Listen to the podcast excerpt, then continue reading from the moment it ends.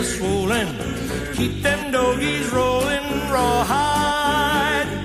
Through rain and wind and weather, leather. My gal was by my side. Bonjour, Cinéchat, c'est le podcast qui porte un regard unique sur la pop culture. Et aujourd'hui, tout ce que vous avez toujours voulu savoir sur les Blues Brothers sans jamais oser le demander. En triplex de Los Angeles, Marseille et Paris, je suis votre hôte John Weber, dit Muddy Webers. Oui, tous les podcasts que j'aime, ils viennent de là, ils viennent du blues. Et ma section rythmique se compose de Jake Domenech, Rock'n'Roll Will Never Die. Et Elwood Kelly dans Everybody Needs Somebody du podcast. Travailler mon anglais comme un malade, hein, j'ai pris des cours. J'adore quand vous parlez anglais. Et bienvenue, Bienvenue dans.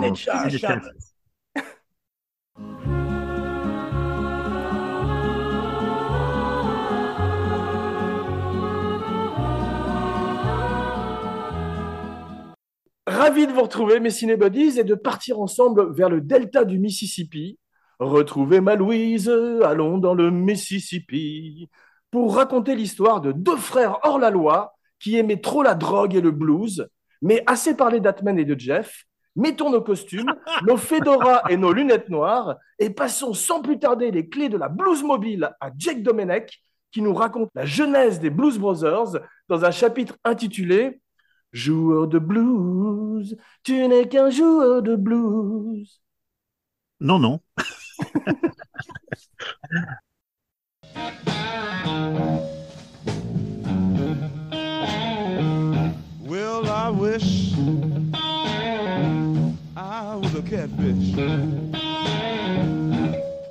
Alors, on va parler de ce film qui est, qui est culte quand même pour beaucoup de, enfin, pour notre génération. Et faut savoir que tous ces acteurs-là, cette génération du Saturday Night Live, euh, fait partie de la fameuse génération sex, drogue et rock'n'roll, tu vois. C'est-à-dire, ils ont connu la, guerre du Vietnam, ils sont battus pour les droits civiques des Noirs américains, euh, pour les droits des femmes. Enfin, donc, c'est une génération quand même qui, est assez contestataire pour rapport à l'Amérique de l'époque.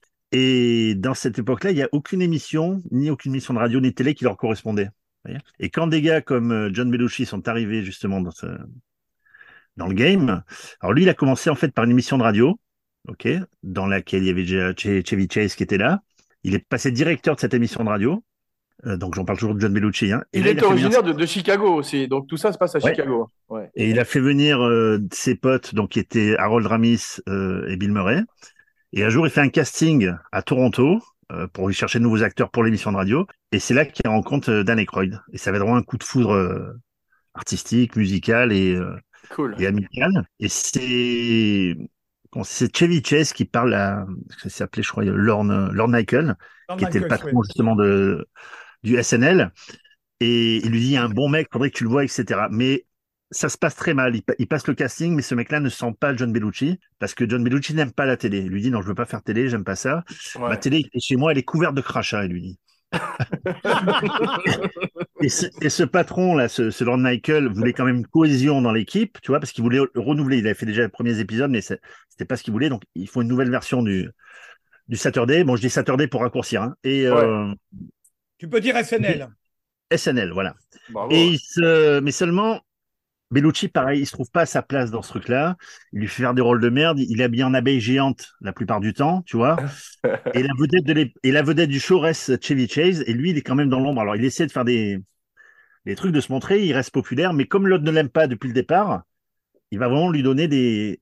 le rôle de Il faut dire que c'est très difficile de trouver sa place dans Saturday Night Live entre les gens qui écrivent pour leurs préférés, etc. Et c'est très très difficile. Il y en a Bien sûr, et qui, surtout par pendant rapport au des années, caractère- jouent des- du- dans le background avant d'arriver à trouver leur place. voilà, Non, par rapport au caractère que, caractère que Bellucci pouvait avoir aussi, c'était pas quelqu'un qui était C'est surtout une émission pionnière, donc les gens n'avaient pas les codes. C'était vraiment. Moi, j'aurais adoré cette période en 75. Les gens se cherchaient et les gens, ils vont en binôme. Tu vois, Crowd et Bellucci se sont trouvés, les autres se sont pas trouvés, donc continue. Mais c'est vrai que c'est, on est dans un laboratoire de la nouvelle comédie américaine euh, sortant de Playboy. Absolument. Il s'appelle d'ailleurs Jeff. presque Harakiri chez nous, tu vois ce que je veux dire On est vraiment dans ce truc-là. Donc, voilà, continue, mais c'est vrai qu'on est dans cette genèse-là. Jeff, tu dis que Belushi n'aime pas la télé. D'ailleurs, le groupe Le premier groupe s'appelle les Not Ready for Primetime Players, c'est-à-dire qu'ils sont pas prêts pour le prime time et pour la télévision en général. Et on est Ouais. en janvier, le 17 janvier 1976, et tout d'un coup, ils sont habillés en abeilles et les Blues Brothers jouent sur scène King Bee. Mm. À toi, Jeff. Tu veux que je chante dis autre chose. We're all together, we can make honey, baby, the world has never seen. Okay, let's buzz a while. A buzz, buzz. A buzz, buzz. A buzz, buzz. A buzz, buzz. Mais, mais en fait, euh, après, Chevy Chase, qui va, devenir la- qui va être la vedette du show, va lâcher le SNL après la première saison pour se consacrer au cinéma. Et c'est Bellucci qui va reprendre la main. Ouais. Et, et c'est Richard Pryor qui va aussi lui, lui, lui tendre la main à un moment donné, parce qu'il va faire un sketch avec lui, le fameux sketch du samouraï. Il va pouvoir s'exprimer et puis être habillé autrement qu'en abeille. Et, euh, et là, il va quand même prendre la main sur le. Et c'est là que l'aventure va commencer. Il va commencer à devenir populaire, parce qu'avant, les gens l'appelaient Monsieur l'abeille dans la rue, donc il se vexait un peu, tu vois. Et, et avec Aykroyd, ils vont monter, un- ils vont acheter un bar, le Blues Bar justement, où ils vont pouvoir faire ce qu'ils veulent. Et là, les vedettes vont commencer à venir. Donc il y a Elton John qui vient, il y a Mick Jagger, enfin il y a pas mal de monde. Et surtout sa passion première, lui, il voulu être, il aurait voulu être rockstar, euh, John Bellucci, plus qu'acteur. Ils vont metal. à jouer- à jouer là-dedans. Et, et par moment, quand ils veulent faire des breaks avec Dan Aykroyd, ils prennent leur bagnole et ils se barrent en voiture, ils font des road trips jusqu'au Nevada et ils mettent du, euh, d'ailleurs on l'entend dans, dans les Blues Brothers, ils mettent du Wagner à fond, euh, la chevauchée des Valkyries, etc. Ils sont déjà dans ce trip-là et donc ils ont, ils ont cette idée de film qu'ils veulent faire. Le cinéma va approcher euh, Bellucci puisqu'il fera American College, il fera 1941 et Universal va, va dire oui pour, euh, pour le projet des Blues Brothers. Donc voilà Donc, comment. Un Comment énorme succès avec euh, American College et un énorme bid avec 1941. Ouais. Moi, si je veux Et un bid, un bid avec Spielberg reste un film de Spielberg. Hein. Ouais. Je voudrais juste préciser, moi, par rapport au SNL, parce que si on veut parler du SNL, il faut deux émissions, quoi. Je veux dire, c'est vraiment Exactement. le Oui, laboratoire. oui, j'ai fait court là. Je vais pas. je Mais tu as raison de faire court parce qu'on est vraiment les. Brothers. Il faut savoir que la première promotion des Blue Brothers, j'écarte Chevy Chase, elle est, elle, est, vraiment fabriquée par Danny Croyd, par euh, John Bellucci, Bill Murray, euh, Gareth Morris. Radian, Jane Curtin. On- Bon, je mets ça de côté, mais c'est surtout ce qu'on a un peu perdu, mais que- qu'essayait d'installer euh, euh, les comédiens autrefois du temps de, Jimmy Carson, tout ça, tout, c'est la fabrication de personnages. On prend des personnages, après on, les développe un petit peu sur le plateau et, on les embarque après au cinéma. Il se trouve que les Blue Brothers chauffaient la salle, apparemment, avant le SNL. Et que porter le, costume d'abeille était une punition quand, on ne- trouvait rien. C'était le truc qu'il fallait mettre, apparemment, au SNL, que c'était le bonnet d'âne, en fait. Et en fait, quand eux, ils ont commencé à se chauffer et à chauffer la salle avec ce personnage de Blue Brothers, entièrement créé euh, avec ses habits noirs comme des, comme des croque-morts, j'explique après, j'expliquerai après pourquoi ils l'ont pris après dans le film. Ils ont trouvé vraiment ces deux personnages et tout le monde a voulu après les, les, les- les décliner. Donc, on a tout de suite chopé John Bellucci avec cet Animal House, euh, donc qu'on appelle American College, titre français par rapport à American Graffiti. Ça a marché. La Universal, c'est tout de suite, ils ont se dit, on va pas lâcher. Ça, c'est un succès surprise, Animal House. Euh, succès de collège par les Canadiens. On va pas du tout lâcher euh, John Bellucci. On lui fait faire tout ce qui existe chez Universal. Il y a les- la bonne et la mauvaise façon. John Landis, les Beaux Brothers, le catastrophe 1941, film irregardable. Encore maintenant, moi je trouve, même si le scénario est catastrophe et Je tout, suis d'accord, mais Spielberg a prouvé que c'était pas complètement son truc, euh, la comédie, la effectivement. comédie, c'est pas son truc. Ça n'a jamais été son truc à Spielberg. Il est très très lourd euh, en comédie. En plus, il a fait cette erreur de séparer Dan Aykroyd et John Bellucci. Euh, Mais j'ai une ça, question pour vous. Il, il paraît que la première fois que les, les Blues Brothers sont apparus à la télévision, c'est dans, dans un sketch où il y avait justement Chevy Chase, qui était la vedette aussi à l'époque, et qui passerait au cinéma lui aussi, et il faisait euh, Gerald Ford, tu sais, le président Ford. Ah, Chevy Chase, c'était sa spécialité, euh, en particulier le moment où Ford s'était cassé la gueule à la sortie de l'avion. Chevy Chase a basé sa carrière sur des chutes, des pratfalls, tu vois comme on dit. Mais il paraît que c'était les Blues Brothers qui faisaient les, les gardes du corps du président, et qu'ils étaient derrière lui comme Ah. ça, sans un mot. Et c'est comme ça la première fois qu'on a vu les Blues Brothers, c'était dans ces rôles de garde du corps. D'ailleurs, quand on leur demande dans le film, vous êtes de la police, il dit No, ma'am, we're musicians. Nous sommes des musiciens. Et surtout que Dan Aykroyd, qui avait fait des études de criminologie, expliquait que pour délirer à mort, il fallait des costumes très rigides. Donc, être habillé comme ça en croque-mort leur permettait tous les délires qu'on l'on voit d'ailleurs dans, les, dans le premier sketch quand ils chantent Soul Man. Ils arrivent très droit avec cette espèce de menotte et cette petite valise. Absolument. Et après, ça leur permet de casser la cheville, de tout, de tout péter, quoi. Voilà. Après, il faut dire que les Blue Brothers sont nés un peu comme José Garcia faisait à, à l'époque. il a été connu comme ça, José Garcia nulle part ailleurs. il chauffait la salle, il chauffait la salle avec de la musique parce qu'il avait des musiciens derrière et les gens arrivaient vraiment avec des constructions de personnages. euh, Voilà. L'arrivée des Blue Brothers, euh, c'est pour après, moi, pour raconter peu que la bascule aussi, l'arrivée des Blue Brothers au cinéma, c'est un peu comme Brice de Nice, comme Jean Dujardin est passé après au cinéma. Il avait un personnage très très fort dans cette émission sur M6. Et quand il arrive au cinéma, d'ailleurs, on le voit bien dans la première scène des Blue Brothers, quand on les présente, Jack et Elwood, et qui se regardent, on imagine que dans la salle de cinéma à l'époque, les gens ont dû hurler en disant, ça y est, enfin, voilà nos deux personnages iconiques au cinéma. Voilà, tu vois, c'était... Bien sûr, mais on va parler beaucoup de Belushi qui tout d'un coup, à l'époque, a l'album numéro un de blues en Amérique, le show numéro un à la télévision avec le SNL et le film numéro un avec les Blues Brothers. Donc c'est une énorme star à l'âge de à peine 30 ans. Si on veut trouver une correspondance par rapport aux gens qui nous écoutent, et, et parce que ça date quand même les Brothers par rapport à cette époque, mais nous c'est très très fort et ça restait culte. Si on veut trouver une correspondance, et, et Jeff ne me contredira pas, on a la même chose, on a eu la même chose en France à peu près à la même période, et c'est, et tu vas le dire, Jeff, et c'est dans, le même physique, c'est Coluche. Coluche, ouais. Voilà. Coluche a, cette même physionomie, a cette même côté des bonheurs. Il accompagne le Grand Orchestre du Splendide, il crée des personnages et il va au cinéma à peu près à la même période, en 78, tu vois, avec euh, Claude Berry. Et on a à peu près, à peu près cette même révolution un peu partout dans, dans, dans les, dans presque tous les pays du monde, même en Israël, je crois. Avec Golan Globus, il y a, il y a cette espèce de, de film de teenager, de récupération après le Vietnam, de, de ces films collégiens complètement potaches, euh, voilà, avec quand même des petits, des, des petits points de vue politiques, des, des petits, un petit peu de boîte à sel comme ça, un petit peu de poil à gratter qui fait quand même un petit peu du bien. C'est quand même de l'humour très intelligent, même s'il est potache. Vous savez d'où vient le nom Blues Brothers qu'il a inventé? Non Oui, vas-y, va le- non. C'est le directeur musical du show qui est Howard Shore au départ. Howard Shore, ouais. Ah, C'est ça. Et qui va et qui, et qui va devenir compositeur. Le mec, il va avoir des Oscars parce qu'il a fait la trilogie du Seigneur des Anneaux. Il a fait tous les films de Cronenberg en musique de film, hein, Le Silence des agneaux, Sur des Philadelphia, agneaux, ouais. Blue Wall Street. Et puis le mec, il était juste directeur musical du SNL. Et c'est lui qui a trouvé Il a fait les, a- les agneaux et les loups, en fait. Voilà, les agneaux. Il a même fait Ed Wood. Ouais. Après, et- et Paul Schaeffer, en fait, moi je pensais que c'était lui le directeur musical, celui qui fait de, qui est dans l'orchestre au début, tu sais, du, du, du SNL, parce que après, pour parler du film, c'est pas le, le- le premier orchestre avec lequel il délire quand il faut les imitations SNL de Joe Cooker, de tous ces trucs-là, même avec Ray Mm. C'est Paul Schaeffer, le directeur musical de tout ça. Oui, qui après- deviendra le directeur musical de Letterman, David Letterman. Letterman. Mais, ap- mais après, il n'est pas pris sur le, sur le film à cause d'un contrat avec NBC. C'est Murphy qui le remplace. Savoir que Universal, au départ, ils veulent leur imposer du disco comme musique. Ouais. Style Car Wash, etc.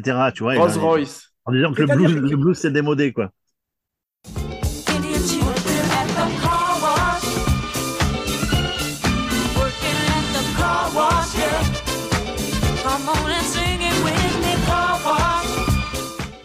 C'est-à-dire que dans la volonté de faire un film rapidement, on est, on, on est en train de regarder les, les, les succès du moment.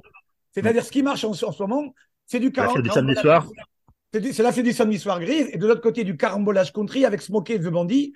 Et court après moi. euh, D'ailleurs, dans le film, tu as vu, quand on- ils arrivent dans le bar country, euh, ils demandent que. euh, on- on- ici, on joue deux genres de musique, western ou country. country, voilà. c'est- Et, et, et, C'est ça. et les gars, ça se dit, on a le packaging. On dirait, on dirait que tu es chez Porky's dans ce bar-là, tu sais. ouais, c'est vrai. Carrément, c'est le bar Porky's ou le, le Blue Oyster Bar dans Police Academy aussi. Il y a un truc ça. comme Et, ça. et Universal, il leur file 17 millions et demi, mais le film en coûtait 10 de plus. Ils ont demandé 20 et ils leur ont donné 17. Ouais. Ouais, et ça coûtait 27 en tout. Et savoir que juste la scène finale où il y a l'armée, tout le monde, juste avant la scène où il croise Spielberg, c'est la- l'armée qui envahit la banque, tout ça. Ouais, ça sûr. coûte 3, 3 millions de dollars, hein, juste cette scène 3 millions de Wow. dollars. Mais on Mais va en parler. On va en parler, mais pour l'instant, tu parlais des hit parades. Donc, je voudrais parler un petit peu de musique parce que c'est avant tout quand même une comédie musicale, une rencontre entre le cinéma et la musique. Et c'est vrai qu'à l'époque, c'est le disco, comme vous disiez, qui marche très fort. Et tous ces artistes qu'ils veulent ramener ont totalement disparu des charts, comme on dit. Et en fait, même si eux se réapproprient la culture du blues, parce que par moments, c'est quand même, un, même s'ils ont énormément de talent comme danseurs et comme chanteurs, c'est une espèce de karaoké glorifié, puisqu'ils ne font que des covers de, de chansons existantes. Mais en même temps, ils ont ramené sur le devant Aretha Franklin, euh, Ray Charles, James Brown qui avaient disparu et qui ont tout d'un coup Johnny un Hooker second aussi, souffle qui- à leur Car carrière. Ouais. Et Bien même sûr. si, voilà, donc euh, ils se sont réappropriés comme les Stones ou comme Elvis à un moment, ils se sont réappropriés la musique africaine-américaine, tu vois. Mais en même temps, ils ont ramené tous ces artistes sur le devant de la scène, donc euh, c'est D'où leur costume. À propos des Stones, vous saviez que dans leur deuxième album, ils ont repris cette chanson Everybody Loves Somebody dans leur deuxième Ah, album, Héroïque, C'est Ah, cool. en, en Et, 65. c'est quoi. étonnant- ouais, ouais. Et, euh, d'où leur costume, parce qu'ils étaient habillés en croque-mort, en fossoyeur du blues qu'ils allaient enterrer. Ouais. Et ils récupèrent avant qu'il- euh, pour un dernier tour de piste, pour un dernier euh, requiem, ils Ouais. ont récupéré tous ces gens-là dans une période musicale où le disco était en train de tomber, parce que les blancs américanisés que le disco représentait une musique noire, on, a commencé à l'interdire pour ramener ça. C'est- toute une lutte culturelle entre l'image que, que l'Amérique renvoyait avec ce disco et, que, et, et les Noirs.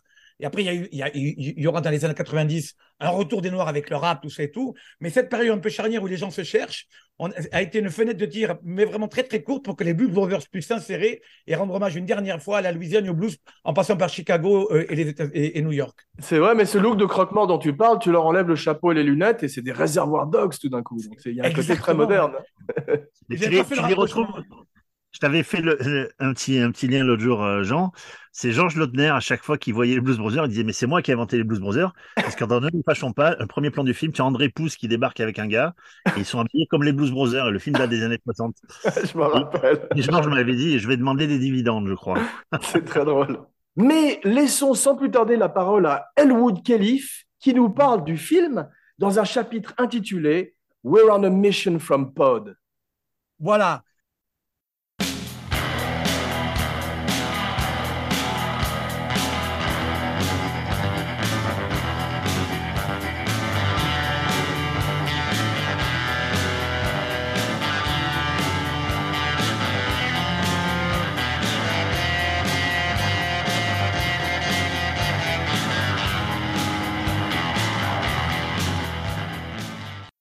Alors, le film euh, est une initiative de, Danny Crone au départ, qui lui a fait des enquêtes de criminologie, tout ça, qui a initié euh, pour faire John Bellucci au au blues, lui qui voulait faire du heavy metal. Donc, ils sont allés revoir Ned Tannen à Universal avec l'accord de Schachenberg et, Saint Daniel. Ils sont allés prendre les producteurs de l'époque qui avaient travaillé avec John Landis, sachant que John Landis, lui, on ramène tout ce qui a marché avec National Lampoon, c'est-à-dire John Landis, Robert Cowais, tous les gens qui avaient fait un burger film sandwich, qui feront plus tard Top Secret. euh, euh, y a-t-il un pilote dans la Toute cette génération qui a, qui a été élevée avec Mad Magazine Voilà, et Johnny. Carson. Voilà. Et donc, tous ces gens-là rassemblent les Blue Brothers. John euh, Danny Crowd donne un scénario à John Landis de 380 pages, en ayant développé tous les personnages, en expliquant que c'était que, en fait, en, en cherchant les Blue Brothers, ils avaient presque écrit le film, comme tu disais si bien, Jeff, sur la route. Ils ont trouvé tout leur dialogue et leurs personnages, donc ils sont, ils ont travaillé en fait euh, leur complicité.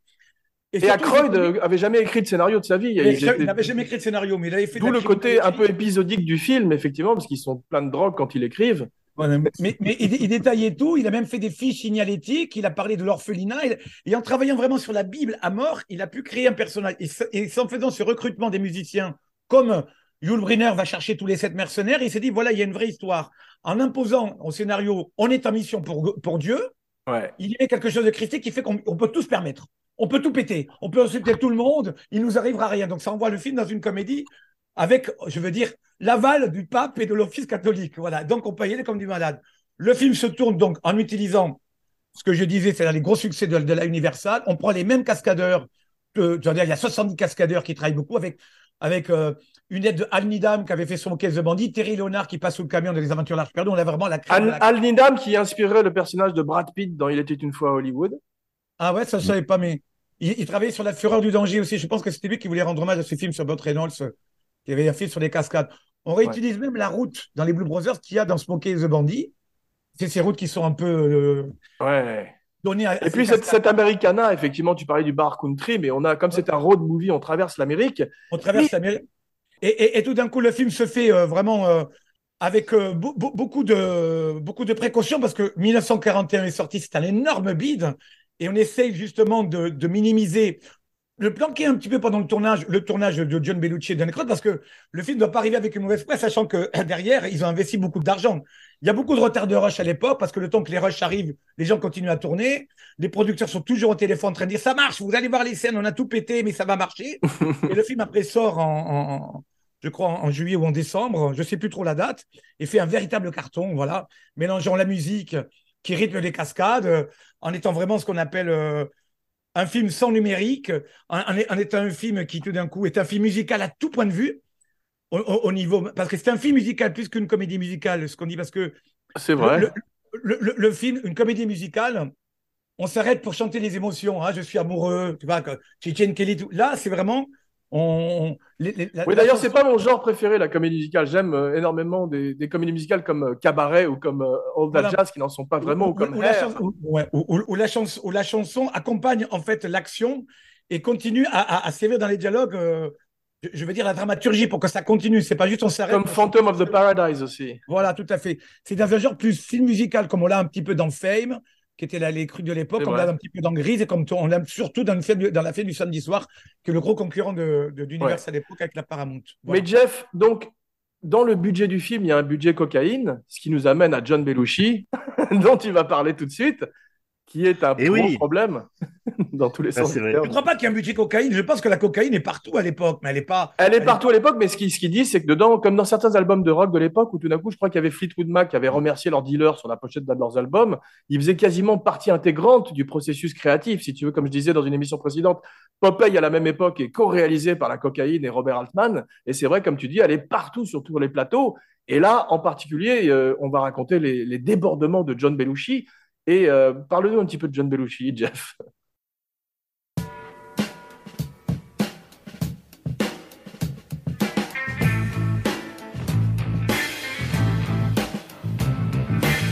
Now, when I was a young boy, at the age of five, my mother said I was gonna be the greatest man alive. Alors, John Bellucci, il est né un 24 janvier. Important, ça. hein. Et, non, mais je dis le 24 janvier, c'est important parce que c'est Oui, comme de- Mimi Mati et Michel Drucker. Pas du tout. Comme Georges Lautner, mon Ah. ami Georges Lautner, Ah, comme Sharon Tate et mon ami Rachid Ferrache. Voilà. Cool. Ah, formidable. Bravo. Et alors, c'est un fils de migrant albanais. Alors, on a déjà parlé de lui tout, tout à l'heure. Et euh, euh, Bellucci, comment t'expliquer? Il a du mal à trouver son, euh, bah, sa place dans le SNL. Et comme on l'a dit tout à l'heure, c'est suite au départ de. Ouais, il vient de Second City. Tu, sais, tu connais Second City? Oui, oui, Second bien sûr. City. le- Voilà, Il a la C'est- musique a d'improvisation fait- à Chicago? exactement. Bon, il était batteur dans un groupe de rock. Il a fait Mais, des. le, mais Second City, c'est son café de la gare, et c'est vrai que c'est là où euh, Ouais, c'est là. Lord Michael va chercher beaucoup des acteurs de Saturday Night Bien sûr, bien sûr. Pardon, à toi. Et de 75 à 79, et donc il est au SNL, comme dit si bien notre ami Atman. Et au cinéma, il fait un film Nicholson qui s'appelle en, en route vers le sud. Il fera aussi Grosse déception, parce qu'à l'époque, j'étais déjà fan de Belushi et très fan de Nicholson, et je m'attendais à leur rencontre, à un truc énorme, et Ouais. en fait, il était probablement trop drogué sur le plateau, et il a, il On a revoit le presque film, pas drôle.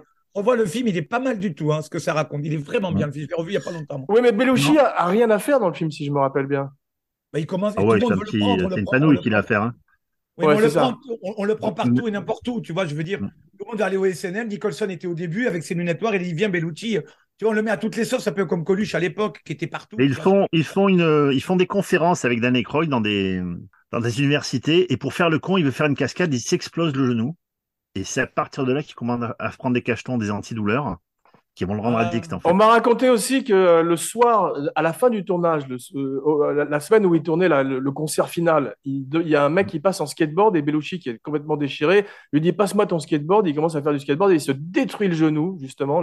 Et ils font venir une espèce de, de médecin de Los Angeles, ostéopathe, qui lui fait des shoots dans le genou euh, de, de- de drogue, tu vois. Et, et tous les, tout le passage où il danse et tout à la fin, il est complètement euh, sous euh, novocaïne, ou je sais pas comment ça s'appelle. Ouais, il était assez, assez, assez marginal. Il avait sa copine de l'époque qui, qui arrivait à le tenir, jusqu'au jour où elle, le chope en train de la tromper, donc euh, elle se sépare de lui. Mais il y a un soir sur les Blues Brothers, il savait plus où il était parti, et il a dormi chez l'habitant. Il y a un mec qui se réveille un jour, il a John Belushi dans son canapé. Ouais, ça me rappelle, il, avait, il avait fait un sketch sur Saturday Night Live qui s'appelait La chose qui ne voulait pas partir, The Thing That Wouldn't Leave. C'était l'histoire d'un mec qui s'incrustait chez les gens qui partait jamais, comme ça. C'était Belushi.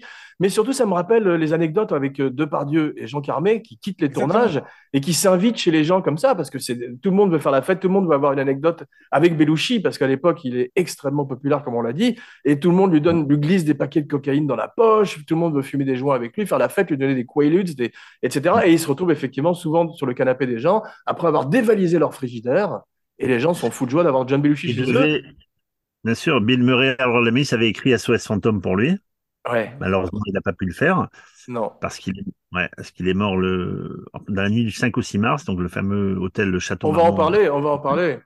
Avant sa mort, il faut, il faut dire que John Belushi est la première grande, grande star de la télévision qui amène une nouvelle génération de teenagers très forts. Parce qu'il était le, il est, le vrai. copain de Bouton qu'on a tous eu euh, en, en université. Donc, il Ouais. est arrivé avec ce, ce personnage très, très, très bien défini, qui a très, très bien compris. Parce que.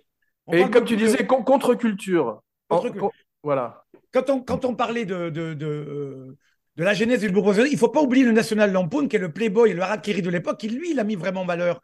Le Ouais. premier grand film, c'est Animal House, avec ce type Kiné, Asghar Kiné euh, et, et Harold Ramis et Ivan Reitman, que des Canadiens qui arrivent et qui mettent vraiment en avant John Bellucci. Donc, je pense qu'aussi la drogue, pour en revenir à ce qu'on disait, et, et je pense que c'est un succès immédiat qui lui est tombé dessus par les concerts qu'il a fait au Universal, à Los Angeles. C'est le mec qui est rentré, c'était vraiment, il était une star, vraiment une star du rock. Il est arrivé comme ça. Et je pense que ce- le duo est, est- est- est devenu très très célèbre comme Jerry Lewis et Dean Martin a- après deux shows à Las Vegas. C'était vraiment les- En fait, c'est un mélange de Jerry Lewis et Jerry. Laurel Hardy. Et Laurel Hardy aussi un peu, hein, les deux. D'ailleurs, Ah, t'as vu, il y a une scène, il y a une scène dans le film où il y a une photo, un dessin de Laurel et Hardy derrière eux, Hein, je me rappelle plus du tout. Mais Ouais, dans la station-service. Mais euh, Jeff, tu peux nous raconter l'anecdote de John Landis qui arrive dans la caravane de John Belushi et qui trouve une montagne de cocaïne sur sa table? Non, je te laisse la raconter. Ah bon, tu, tu la connais Je la connais non pas celle-là, moi. Ouais, il arrive comme ça, et bon, c'est le- le- les débordements de Belushi deviennent un vrai problème parce qu'il est en retard tous les jours sur le plateau, il y a des, des dépassements énormes sur le budget et sur le temps de travail. Et donc, euh, Landis arrive foudrage dans la caravane et tu- il voit cette montagne de cocaïne. Atman, say hello to my little friend. C'était digne de Scarface.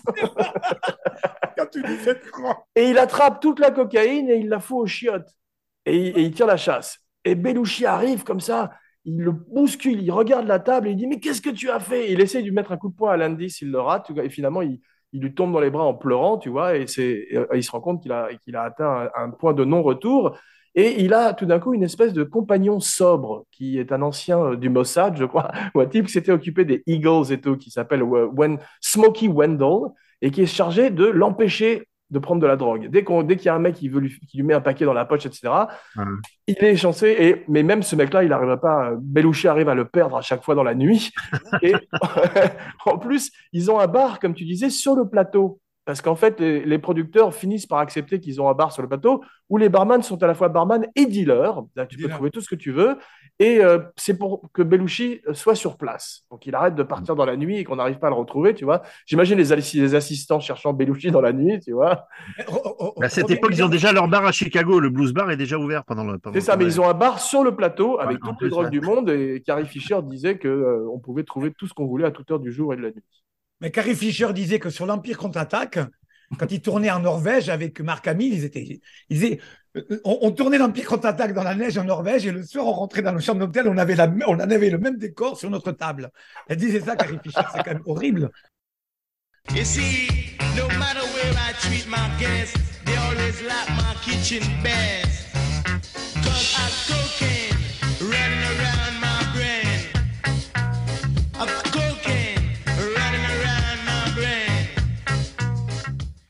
Parce que ils attendaient tellement sur l'Empire contre-attaque, il paraît que c'était vraiment, tu sais, le temps qu'on règle les Mais tu vois, euh, la morale de tout ça, c'est que la coke, c'est très mauvais, mais euh, quand tu vois Harrison Ford, la buzz, ça, ça conserve. Mais la, la bœuf, la bœuf, ça conserve. Moi, j'ai vu Harrison Ford à Deauville se fumer des gros pétards quand il présentait Air Force One. Et il avait toujours cette pilule boucorec d'hippie. Il se fumait, de, il se fumait des joints, mais ça, c'est. Mais euh, la, la drogue. Ali McBeal. Ouais.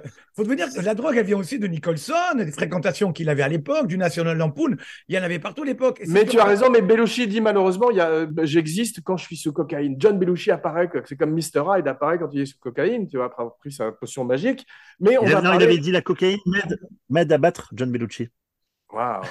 Non, tu parler parlais de Jack Nicholson, on va parler aussi de Robert De Niro et Robin Williams qui étaient dans le bungalow avec lui qui le soir dans de sa mort, mais on n'y est pas encore. Parlons un petit peu des, euh, de ce casting extraordinaire et des caméos, parce qu'on voit tout d'un coup euh, John Candy, Charles Napier, Steven Spielberg à la fin. Spielberg, qui vient s'excuser de 1941 en même temps. Alors Spielberg, sur la scène de Spielberg, si vous la revoyez bien, il y a un petit faux raccord. Quand il plante son tampon, le Ouais. tampon il est droit sur la feuille, et quand il y a le contre-champ, le tampon est tordu. Bon, c'est un Ah petit. ouais.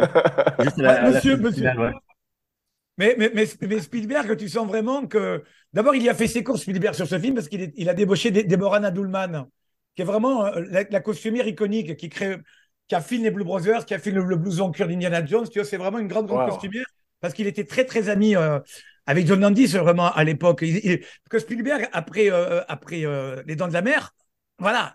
Qu'est-ce qu'il va faire après derrière? Il, fait, il prépare encore du troisième type, mais le soir, il se marre avec ses copains qu'il veut mettre partout. Il adore le, le- le- parce que lui, il, vient, il, il- il est, il, est, il est très télé, Spielberg, quand il, quand il, il engage Goldie Hawn.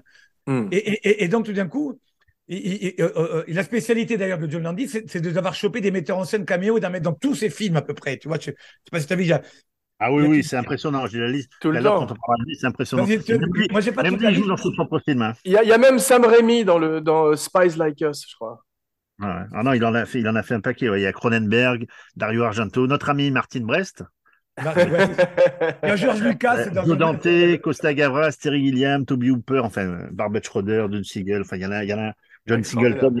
À chaque fois, Mais il fait. On est le... Ce film a, a plein de caméos et d'acteurs formidables, les Blues Brothers. Pour revenir aux, aux Blues Brothers, il y a Frank Oz, Piggy et Yoda. Ouais, Même... À qui, on jette, à qui on jette des préservatifs dans la rue, tu sais ça, il le racontait. Ah, c'est extraordinaire. Sur de le la préservatif usagé, ouais. Voilà, c'est ça, c'est-à-dire que ce mec, quand même, qui a fait Kermit, euh, qui a fait Yoda, c'est-à-dire ce qui va rester de lui, il disait.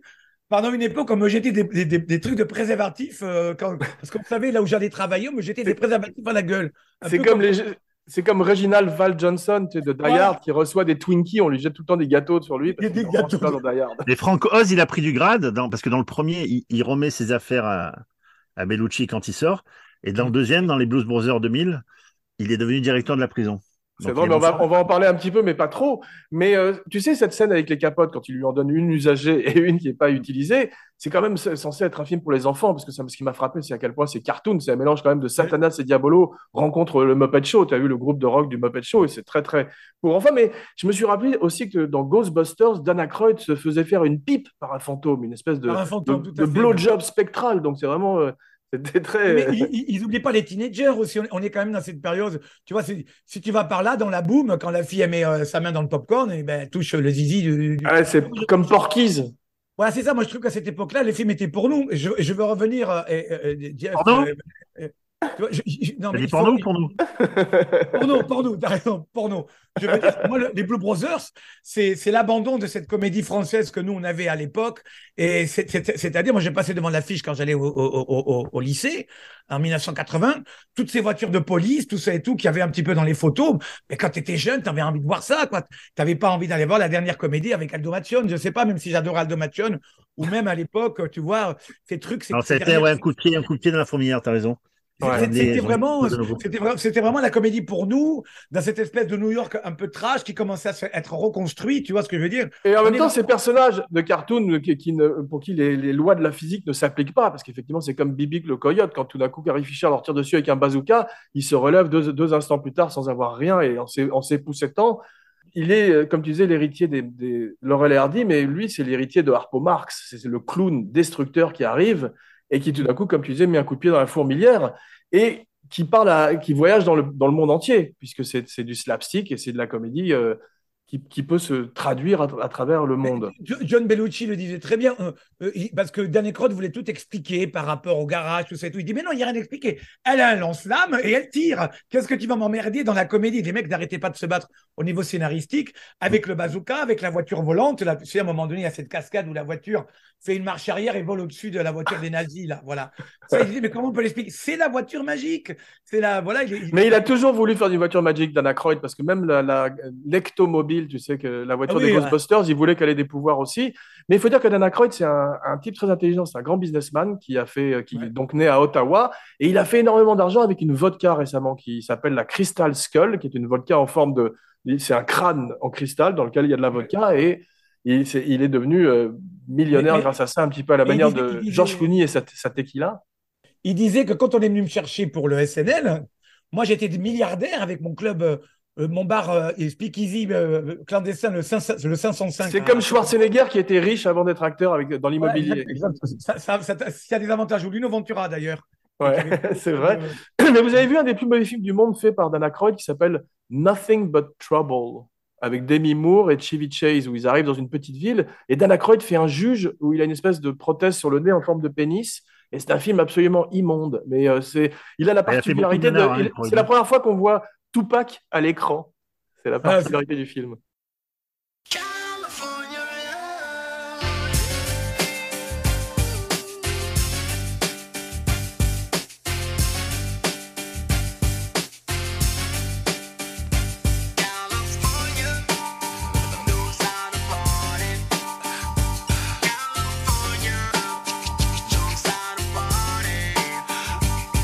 Aykroyd, il a fait un paquet de nanars hein, quand même. Hein, Ouais, c'est. Mais c'est un très bon, c'est un très très bon comédien. Et d'ailleurs, on peut observer parce que moi, quand j'ai vu euh, les Ghostbusters, je n'ai pas tout de suite reconnu Danny Croyd parce qu'il s'est il s'est John Bellucciisé en grosseur, on trouve, tu vois. C'est Ouais. presque comme un deuil qu'il a porté. Pour moi, il était dans ce buddy movie, le le clown blanc très beau gosse, Ouais. qui pouvait, qui pouvait avoir Carrie Fisher parce qu'il était marié avec, il était très maqué avec Carrie Fisher. avec C'est vrai. Avant qu'elle le quitte avec, euh, avec euh, Simon, Paul Simon. Mais tu vois très bien que euh, euh, il y avait ce clown blanc et, et ce, et ce glouton gros, tu vois, comme on dit à Botte Costello, et qu'après, dans- il n'a pas trop tellement trouvé sa place dans Ghostbusters. Je trouve que c'est celui qui est le moins bien servi, je trouve, dans Ghostbusters, parce que Ramis amène quelque chose de très, très, très scientifique. L'autre amène vraiment la supercherie, l'arnaque. Et lui, au milieu, tu sens qu'il a mis à auteur, metteur en scène, et, et qu'il est dans un truc Bellucci. Et, et, et- et je trouve qu'on l'a perdu un peu en, en tant qu'acteur après les Ouais, parce que même, même s'il était vrai. très bon, il était très bon dans un fauteuil pour deux. On se souvient d'Eddie Murphy? C'est ça. Alors voilà. Absolument. Après, il a eu quand même deux Razzie Awards dans sa carrière. hein. Il a fait. Ah ouais. C'est qu'il a, il a, Lee- il a- il a un peu mérité. Et il fait un petit caméo dans Indiana Jones, dans le deuxième. Dans il le deuxième. scène, je ouais. sais pas si vous vous rappelez. C'est drôle. Quand qu'Indiana Jones prend- va prendre l'avion. Mais euh, tu disais qu'il était fan de heavy metal, John Belushi, mais surtout au moment des Blues Brothers, il commence à devenir de plus en plus fan de punk rock, en particulier un groupe euh, américain qui s'appelle Fear, et il est euh, de plus en plus violent dans sa consommation de drogue, ce qui nous amène à ce soir tragique au Château Marmont, effectivement, où tout d'un coup il est avec une femme qui s'appelle Cathy Smith. Robin Williams et De Niro arrivent dans la chambre, et il- Robin Williams dit qu'il a vu cette femme dans un coin de la chambre en train de préparer des speedballs, tu vois, qui est un mélange de cocaïne et d'héroïne. Et il a dit qu'elle ressemblait à une goule. Et c'est pour ça qu'ils sont partis, De Niro et, et Williams, qu'ils ont eu peur. Et 11 speedballs plus tard, Belushi était mort. Mais- Ce soir-là, à l'hôtel, c'était une prémonition. Vous vous rappelez de ce film euh, Christian F? Oui. très entre- ben, le- la, la fille dont c'est arrivé, qui s'appelait Christiane euh, Felre-Nischroth, comme ça, je sais plus son nom. Ils ont bien Elle fait de était, l'appeler présente, elle, était, elle était présente dans, dans l'hôtel ce soir-là, cette fille-là. Oh, oh, c'est dingue Ah ça, bon? Ah ouais. Ouais. Wow. Mais c'était un, c'est- c'était un hôtel réunion comme, pouvait- comme on peut- pouvait avoir dans les années 70, où tous les acteurs allaient chez Castel le soir, tu sais, pour, pour écrire de la musique. Il y avait Johnny Coluche, tu vois. Oui, et puis il existe toujours, et tu as le principe des bungalows. Donc tu as une espèce de. Voilà. tu- Tout tu le monde écrivait. Marmont, le- les gens allaient là-bas, on s'y retrouvait, on pouvait y trouver le.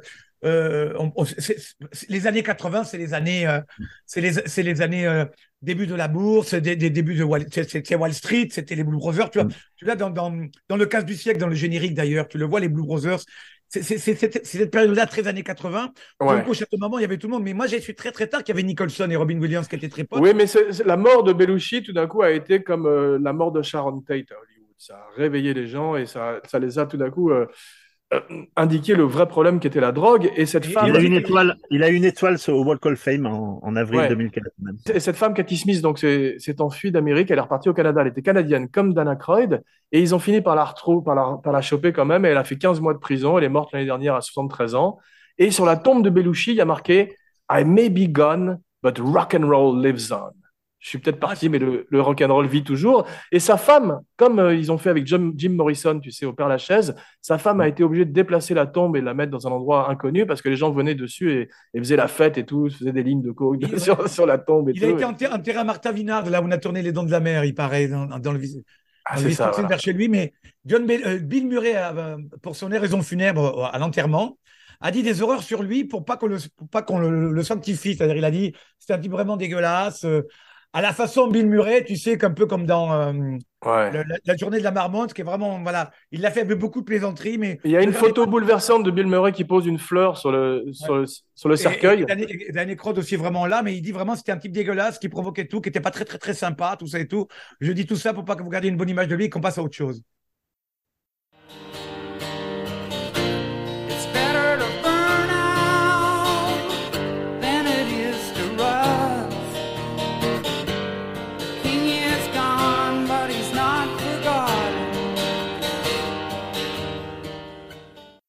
Dans le film, je sais pas si vous vous rappelez, dans, dans le film, il a, il a quand même une aura assez mythologique dans le film, parce qu'on le voit toujours avec la lumière, Bellucci. Ouais. C'est souvent.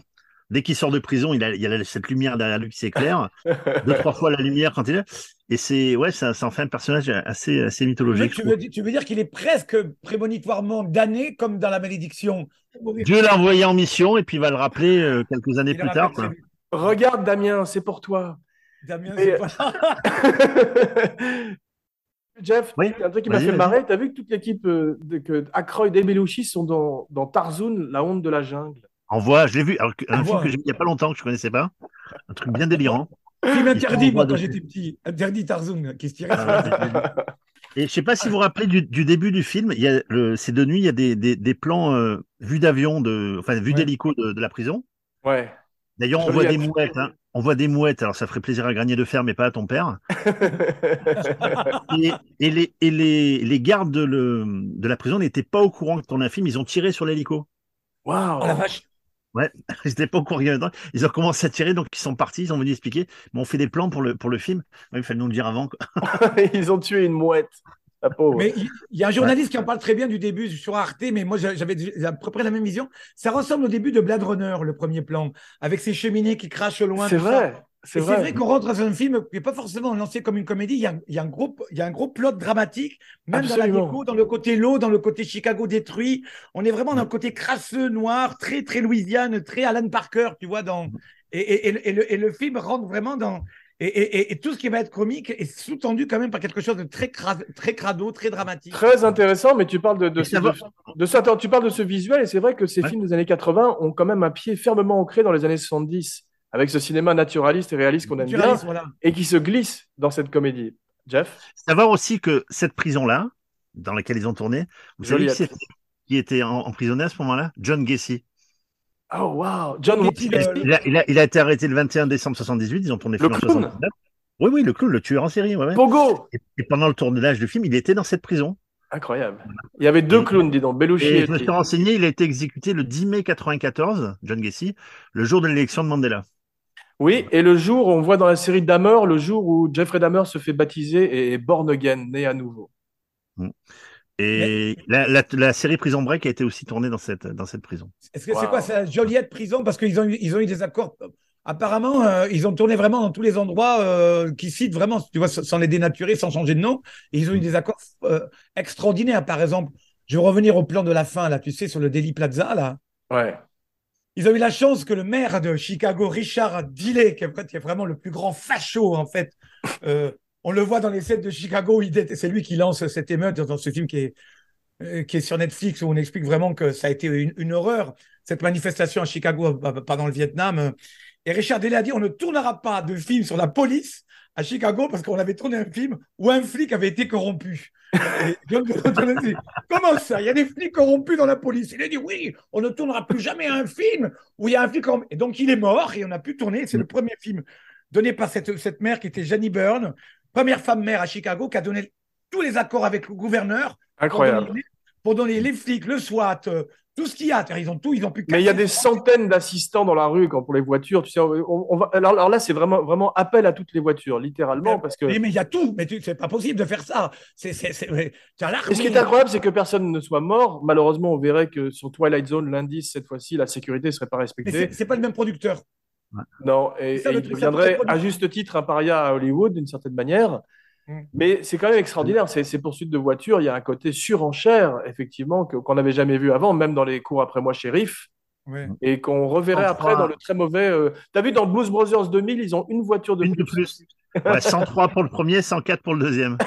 Il il y a un truc de plus dans, dans, dans- dans les Blue Brothers, puisqu'ils ont tourné de nuit avec le même conseiller technique que French Connection. Tu peux le remarquer sous le, Waouh sous le tunnel là, de- très technique, là, tu sais. euh, euh, t'as- Dans la course poursuite, ouais. dans la course poursuite. Il faut savoir quand dans Blue Brothers 2000 est là, parce que c'est un film que je n'aime pas du tout, donc je- les bagnoles qui sont lancées, il n'y a pas de chauffeur dedans. Alors que dans celle euh, des Blue Brothers, les, les Ouais, a- voitures de, de- qui a tombe, il y a les des cascadeurs dedans. Mm. Il y a vraiment des cascadeurs dedans. Tu as toujours cette bataille avec Spielberg et, et, euh, John Landis, puisque lui, il dit Moi, je vais, je vais te montrer ce que c'est qu'une vraie poursuite et je vais la finir dans Sugarland Express. Tout cet alignement de voitures de police dans la nuit, lui, il récupère. Ouais, ça m'a fait penser à ça, effectivement. Et ça m'a fait penser aux images qu'on voyait avec O.J. Simpson aussi plus tard, quand il est dans le Bronco. On est loin de les escroqueries de Fast and Furious, hein, au niveau des cascades. hein. Tout est en vrai, donc c'est- ça change tout tout. est en vrai. On a, on a vraiment de la tôle cassée, les amis. On a vraiment du. On a vraiment. Moi, moi, je préfère la poursuite des Blue Brothers, c'est les trois poursuites, avec vraiment les, les trois chapitres. Le camion, la, la voiture qui rentre dans le camion avec ce John Carney qui dit Vous êtes où? On est dans un camion. Extraordinaire. Oh, John Candy c'est qui est merveilleux. Ah, John Carney qui dit, Ouais, avec ses, avec ses Ray-Ban, là, ouais. Lui John Candy qui, mourrait aussi lui trop jeune et on peut parler aussi brièvement de Chris Farley qui mourrait également comme John Belushi à 33 ans malheureusement et qui modèlerait tout sur, euh, sur John Belushi qui était un, un autre de mes héros. On a Ils dit ont cette espèce de- de pression d'être Ouais. tout le temps euh, on, tu vois, ils doivent être drôles tout le temps et en plus tout le monde leur donne de la drogue en permanence. C'est ce qui est arrivé aussi à Richard Pryor qui après s'être fait brûler avec son mélange de son speedball à lui en fait est remonté sur scène et il a vu tous les gens et il a simplement dit I better be funny, j'ai intérêt à être drôle. Il y, a, il y a aussi ce truc de Lubitsch dans, dans, dans ce que dit par rapport à la caractérisation des personnages et, et- et par rapport au scénario, ne jamais faciliter les personnages et les rendre vraiment pitoyables pour que pour qu'on puisse avoir de l'empathie. Et c'est vrai que moi, une des scènes qui me fait vraiment pleurer dans les Blue Brothers, c'est cette scène de la chambre et du métro où ils sont vraiment dans cette Ah, espèce c'est terrible.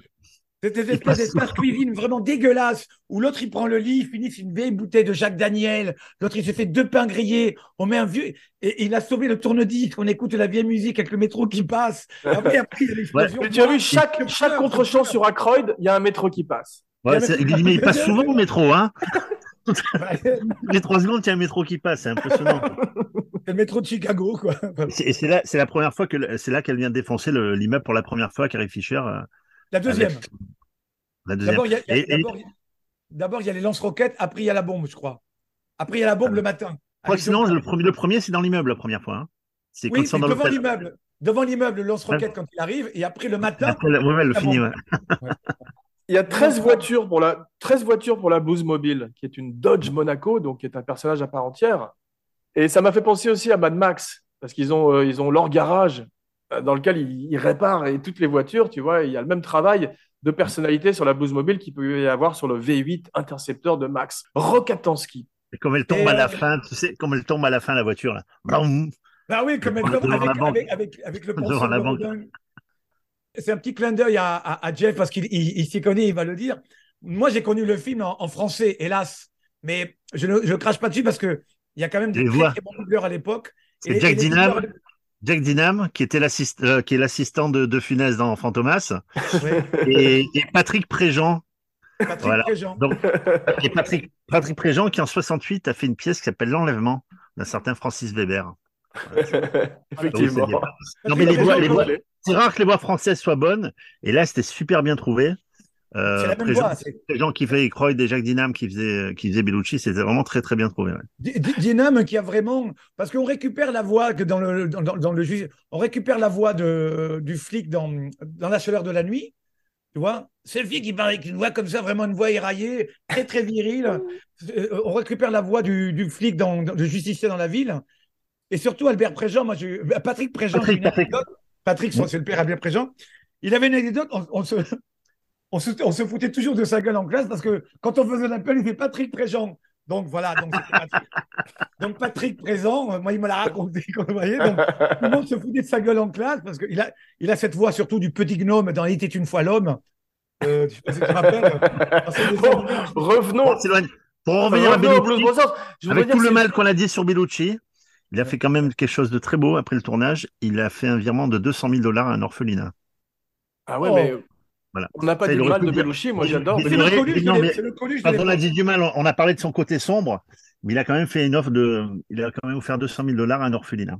Ouais. Et comme vous disiez, le film serait un énorme succès. C'est le plus gros succès d'un film Saturday Night Live entre Wayne's World et Wayne's World 2. Parce qu'effectivement, on verrait que Lorne Michaels a compris qu'il y avait un filon et qu'il emmènerait plein de ses personnages de la télévision au cinéma avec plus ou moins de succès. Moi, j'aime bien personnellement A Night at the Roxbury avec Will Ferrell et Chris Kattan. Ouais. Mac Gruber avec Will Forte. Je sais Will pas si Forte, vous l'avez vu. Will Fortier qui joue le mec du National. Mais il- il- là, tu- là où tu as une- fait une petite erreur, et je te corrige, mon petit Jean, ce n'est pas Lord Michaels, parce que Lord Michaels, le producteur de cette Night Live, c'est Bernard Bilstein, Bernie Bilstein, qui lui Ah. est le gros agent, qui est un peu le Lederman de ce groupe-là. C'est ça, Et c'est lui, ça. et c'est lui qui amène euh, sur 1941, c'est lui qui amène, qui suit Bellucci, qui suit tous les autres, Exactement. sur euh, tout- tous ces, tous ces films-là, qui produisait déjà aussi le Buppet Show, parce que c'est lui aussi qui amène euh, euh, Frank Oz. Donc, Ouais. bon, Et je voudrais juste faire une petite aparté très rapide sur Jim Belushi, qui est moins bon que son frère, mais qui est quand même un bon acteur, et en particulier dans euh, Red Heat et dans euh, Thief, euh, où il est très très bien quand il fait des rôles sérieux. Il est bien dans Twin Peaks aussi. il est Il bien fait le proviseur là, aussi. Série le B. proviseur, ouais. Il avait fait un film double détente avec Schwarzy aussi. Un début. celui-là. Red Heat, où il est très bien. où, euh. Ah, Tu te rappelles, Schwarzenegger euh, arrachait la jambe, la, la jambe artificielle d'un dealer russe et il versait de la cocaïne sur le sol et il disait simplement cocaïne, homme. Dans le film, vous vous rappelez, il y a une scène qui est magnifique, c'est celle où ils sont dans ce restaurant étoilé gastronomique là, au début, Ouais. Du Pérignon. Le serveur, je sais pas si vous l'avez revu, c'est Oui. Paul Rubens alias Pee Wee Herman. Exactement. Tout à fait. Voilà, qui a fait carrière plus tard, qui s'est fait choper dans un cinéma porno et qui a ruiné sa carrière parce qu'il s'était ébranlé dans un cinéma pornographique. Mais qui est revenu et qui Alors, faisait le, c'était qui une faisait le père du pingouin dans Batman Returns. Non, et il qui a- est- il a- il Alors, c'était une superstar pour les gamins à l'époque. amie de classe. Il a été casté par une amie de classe. Il se branlait dans un cinéma pornographique qui était tout à fait normal. Mais comme il avait un personnage iconique de chez Disney, Ouais. qui n'était pas tout à fait normal, mais c'était bon, je sais pas. Euh, voilà. Et cette personne-là savait. Euh, C'était une amie de classe de lycée. Elle était allée chez elle. Elle a, dit- elle a parlé à son mari. Et son mari dit ben, on compte, on s'en fout. euh, Il est revenu nous voir. Non, non, il faut le dénoncer. Il se vante un peu trop d'avoir réussi comme ça. Et, et elle lui a ruiné sa carrière. C'est vraiment un truc euh, qui a vraiment été horrible. Il a qu'il y a la, à- il y a la maman de Quentin Tarantino aussi dans le film, hein Ouais, j'ai vu Madame Tarantino. ouais. Madame Tarantino. Mais parlons un petit peu de 1980. Cette année-là.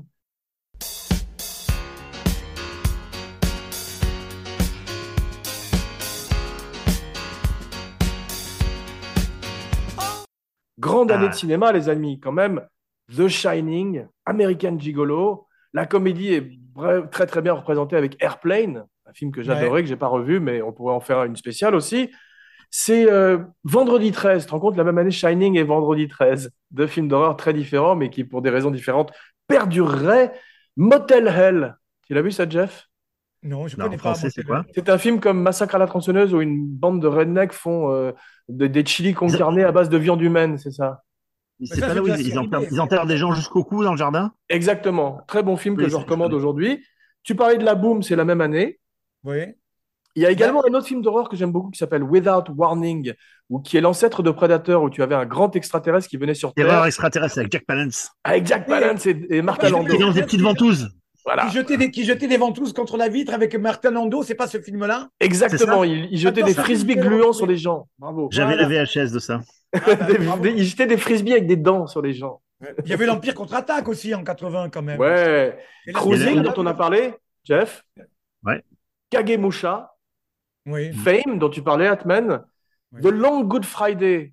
Magnifique année de cinéma. Oh, donc, j'adore. ouais.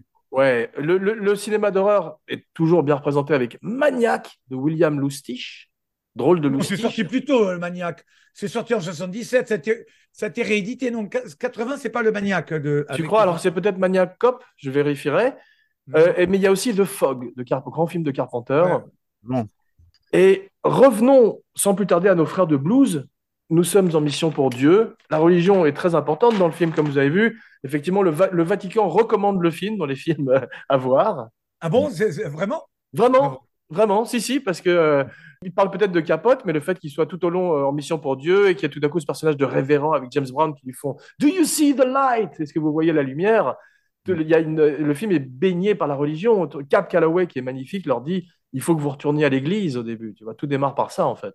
Mais je pense que tu peux pas éloigner le blues en fait de cette musique en fait. euh, Exactement. divine. Tu peux pas, tu Exactement. peux pas l'enlever des, des, des, des espèces de ces chorales gospel, tu vois, qui, qui, qui définit bien d'ailleurs le, le numéro de James Brown. James Brown, encore mon anglais dégueulasse.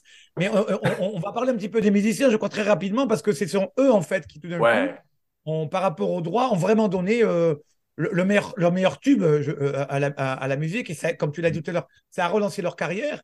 Mais je crois qu'ils ont eu vachement de problèmes à les faire chanter en playback. euh, exactement. Ce que raconte Le- Landis. La scène, la scène avec, euh, il y a deux scènes qui sont très drôles avec Ray, Ray Charles. C'est quand il prend un flingue et il tire à vide. Enfin, il tire, il tire sur un gamin. Et la scène Il où, il, où- et la scène où il a mis l'affiche du concert, il se recule et l'affiche est à l'envers. Attends, l'envers, c'est ça. L'humour, c'est un C'est humour. tellement drôle. Mais tu as raison, Atman. James Brown a, a demandé à chanter live, alors que le, le- le groupe derrière lui est, est pré- pré-enregistré.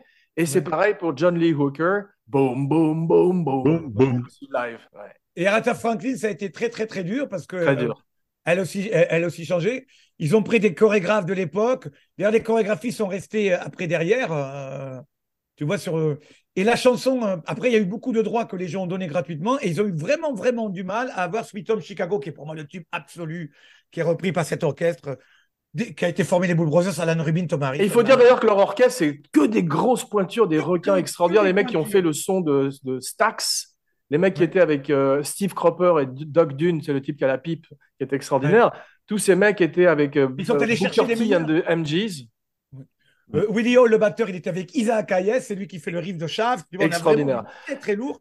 Et ils sont, Et- ils sont assez bons, ils sont assez bons acteurs aussi, parce que quand il arrive dans ce restaurant avec le maître d'hôtel, là, Mr. Fabulous, je crois, il joue assez bien et c'est, c'est- c'est- les musiciens Mais- sont mais- aussi mais, bons euh, acteurs. Le, le J'aime bien quand, il, quand il tend le verre pour se faire servir. Euh, à l'époque, il laissait le verre à eau. Bon. Ah. Ça, Combien? How much for your women? Ça, c'est mon truc préféré. On va manger là et cette façon de rentrer de tout Oh là là là là, c'est On est c'est vraiment dans la comédie où tout d'un coup le type arrive crade et on est vraiment, on est chez, là, on est à la tour d'argent et les mecs pètent tout. Et avec le Mais tu sais, c'est comme tu dis, comme on avait vu dans le flic de Beverly Hills quand Eddie Murphy arrive dans le, le country club, c'est ce qu'on appelle en Amérique ça. les snobs contre les slobs, contre les crados, et ça c'est une tradition. Quand il joue derrière le grillage, là, il dit Bon, il y a le grillage, peut-être tu comprends vite. hein. Mais pour revenir à ces deux types contrés, parce qu'on a encore les red, parce qu'on on a quand même tout un parcours de l'Amérique par rapport aux Noirs, avec les nazis, avec ces rednecks euh, hyper fachos de Louisiane, Ouais. les boys là. On a vraiment tout, tout, tout, tout ce truc-là de, de l'Amérique. Et moi, j'ai j'ai vraiment un coup de cœur par ce Jeff Morris là, sa femme et Charles Napier, qui sont vraiment. On est presque dans un massacre à la tronçonneuse là. Ah ouais. groupe-là de gens qui les, qui les suivent. Il est Et- formidable, et- Charles Napier. On l'avait vu, tu te rappelles, dans Le Silence des agneaux, Atman. Et Ah ouais. c'était un acteur de, un acteur de Russe Meyer, et il est réjouissant parce que Il a est de réjouissant cartoon, dans donc, Rambo, dans Rambo 2, il est réjouissant. euh, Je suis Extraordinaire. juste là pour faire le travail, tu vois. Rappelles, Stallone lui dit I'm coming to get you, Murdoch. Il y a un film, il y a un film français qui s'est énormément inspiré des Blues Brothers. Tu n'as pas dû le voir, Jean, parce que c'est un film français. Mais euh, tu as peut-être vu Star 80. C'est le film de Mais Thomas. Langlois. Mais D'ailleurs, l'affiche, l'affiche a repris les Bull Brothers. Il Star reprend- 80, non, le, le- le le film avec Eric Roberts? Star 80 Non, non, pas du tout. C'est un film avec euh, Anconina et, et Patrick Timsit. Et le début, le début, non, ils, ils vont, ils sont en quête, ce sont deux producteurs fauchés, et ils sont en quête de chanteurs des années 80. Donc ça va être un road movie où, comme les Blues Brothers, ils vont aller chercher des, des vedettes qui sont has-been, et C'est ils le vont les chercher. ouais. Ouais, C'est le même principe. Et il y a une scène, ils ont reconstitué la même scène qu'avec James Brown, tu sais, avec le gospel, où il y a James euh, Bellucci qui fait des, des saltos comme ça. Tim Seed fait les mêmes, avec une doublure. Et c'est pas James Brown, c'est Gilbert Montagnier. Bon, ça. Mais. Le film, c'est le même principe un peu. Il y a un truc qui m'a frappé. Atman, quel âge Ouais. a Aykroyd, à ton avis, dans le film? Il est assez âgé, je crois. Moi, je... Non, je... non c'est Vas-y, vas-y. Après, je demanderai à Moi Jeff. je, moi, je crois qu'il a 37 ans, un truc comme ça. Il était... Moi, j'ai cru comprendre qu'il était assez âgé. 50, 60, voilà, trentaine, je dirais peut-être. Il a 27 ans, les gars. Ah bon euh, Il a 27 ans dans le film et Belushi a 30 ans. Il mourrait deux ans plus tard. Ah oui, bon, trois ça ans va, plus tard. s'est dans les- Ouais. dans les mains. Moi, je pensais qu'il était assez âgé parce qu'il avait déjà fait fortune. Il avait fait Non, mais ils ont, ils ont l'air beaucoup plus âgés, en fait, si tu veux. Et euh, tu sais comment est surnommé Belushi sur le plateau par les accessoiristes? Non. le, le trou noir avec des lunettes noires. Parce qu'en fait, à chaque fois qu'on leur- à chaque fois qu'on lui donne des lunettes, elles disparaissent. Il utilise 200 paires de lunettes par jour. Il il il- et c'est le seul à retirer ses lunettes dans le film. Ouais. Ah ouais. Quand, quand il embrasse Carrie Fisher dans les égouts, il la laisse tomber comme une merde. Et il se sert de ses yeux comme une arme. T'as vu, il est extraordinaire. Et son sourcil en particulier qui se lève. Ouais, non. Mais euh, les Ah, le exécutifs bien, et les producteurs étaient furieux qu'on voit pas les yeux des, des, des leads. Mais il y, a un- y a un- il y a un truc quand même qui est extraordinaire, c'est ce monologue dans le tunnel.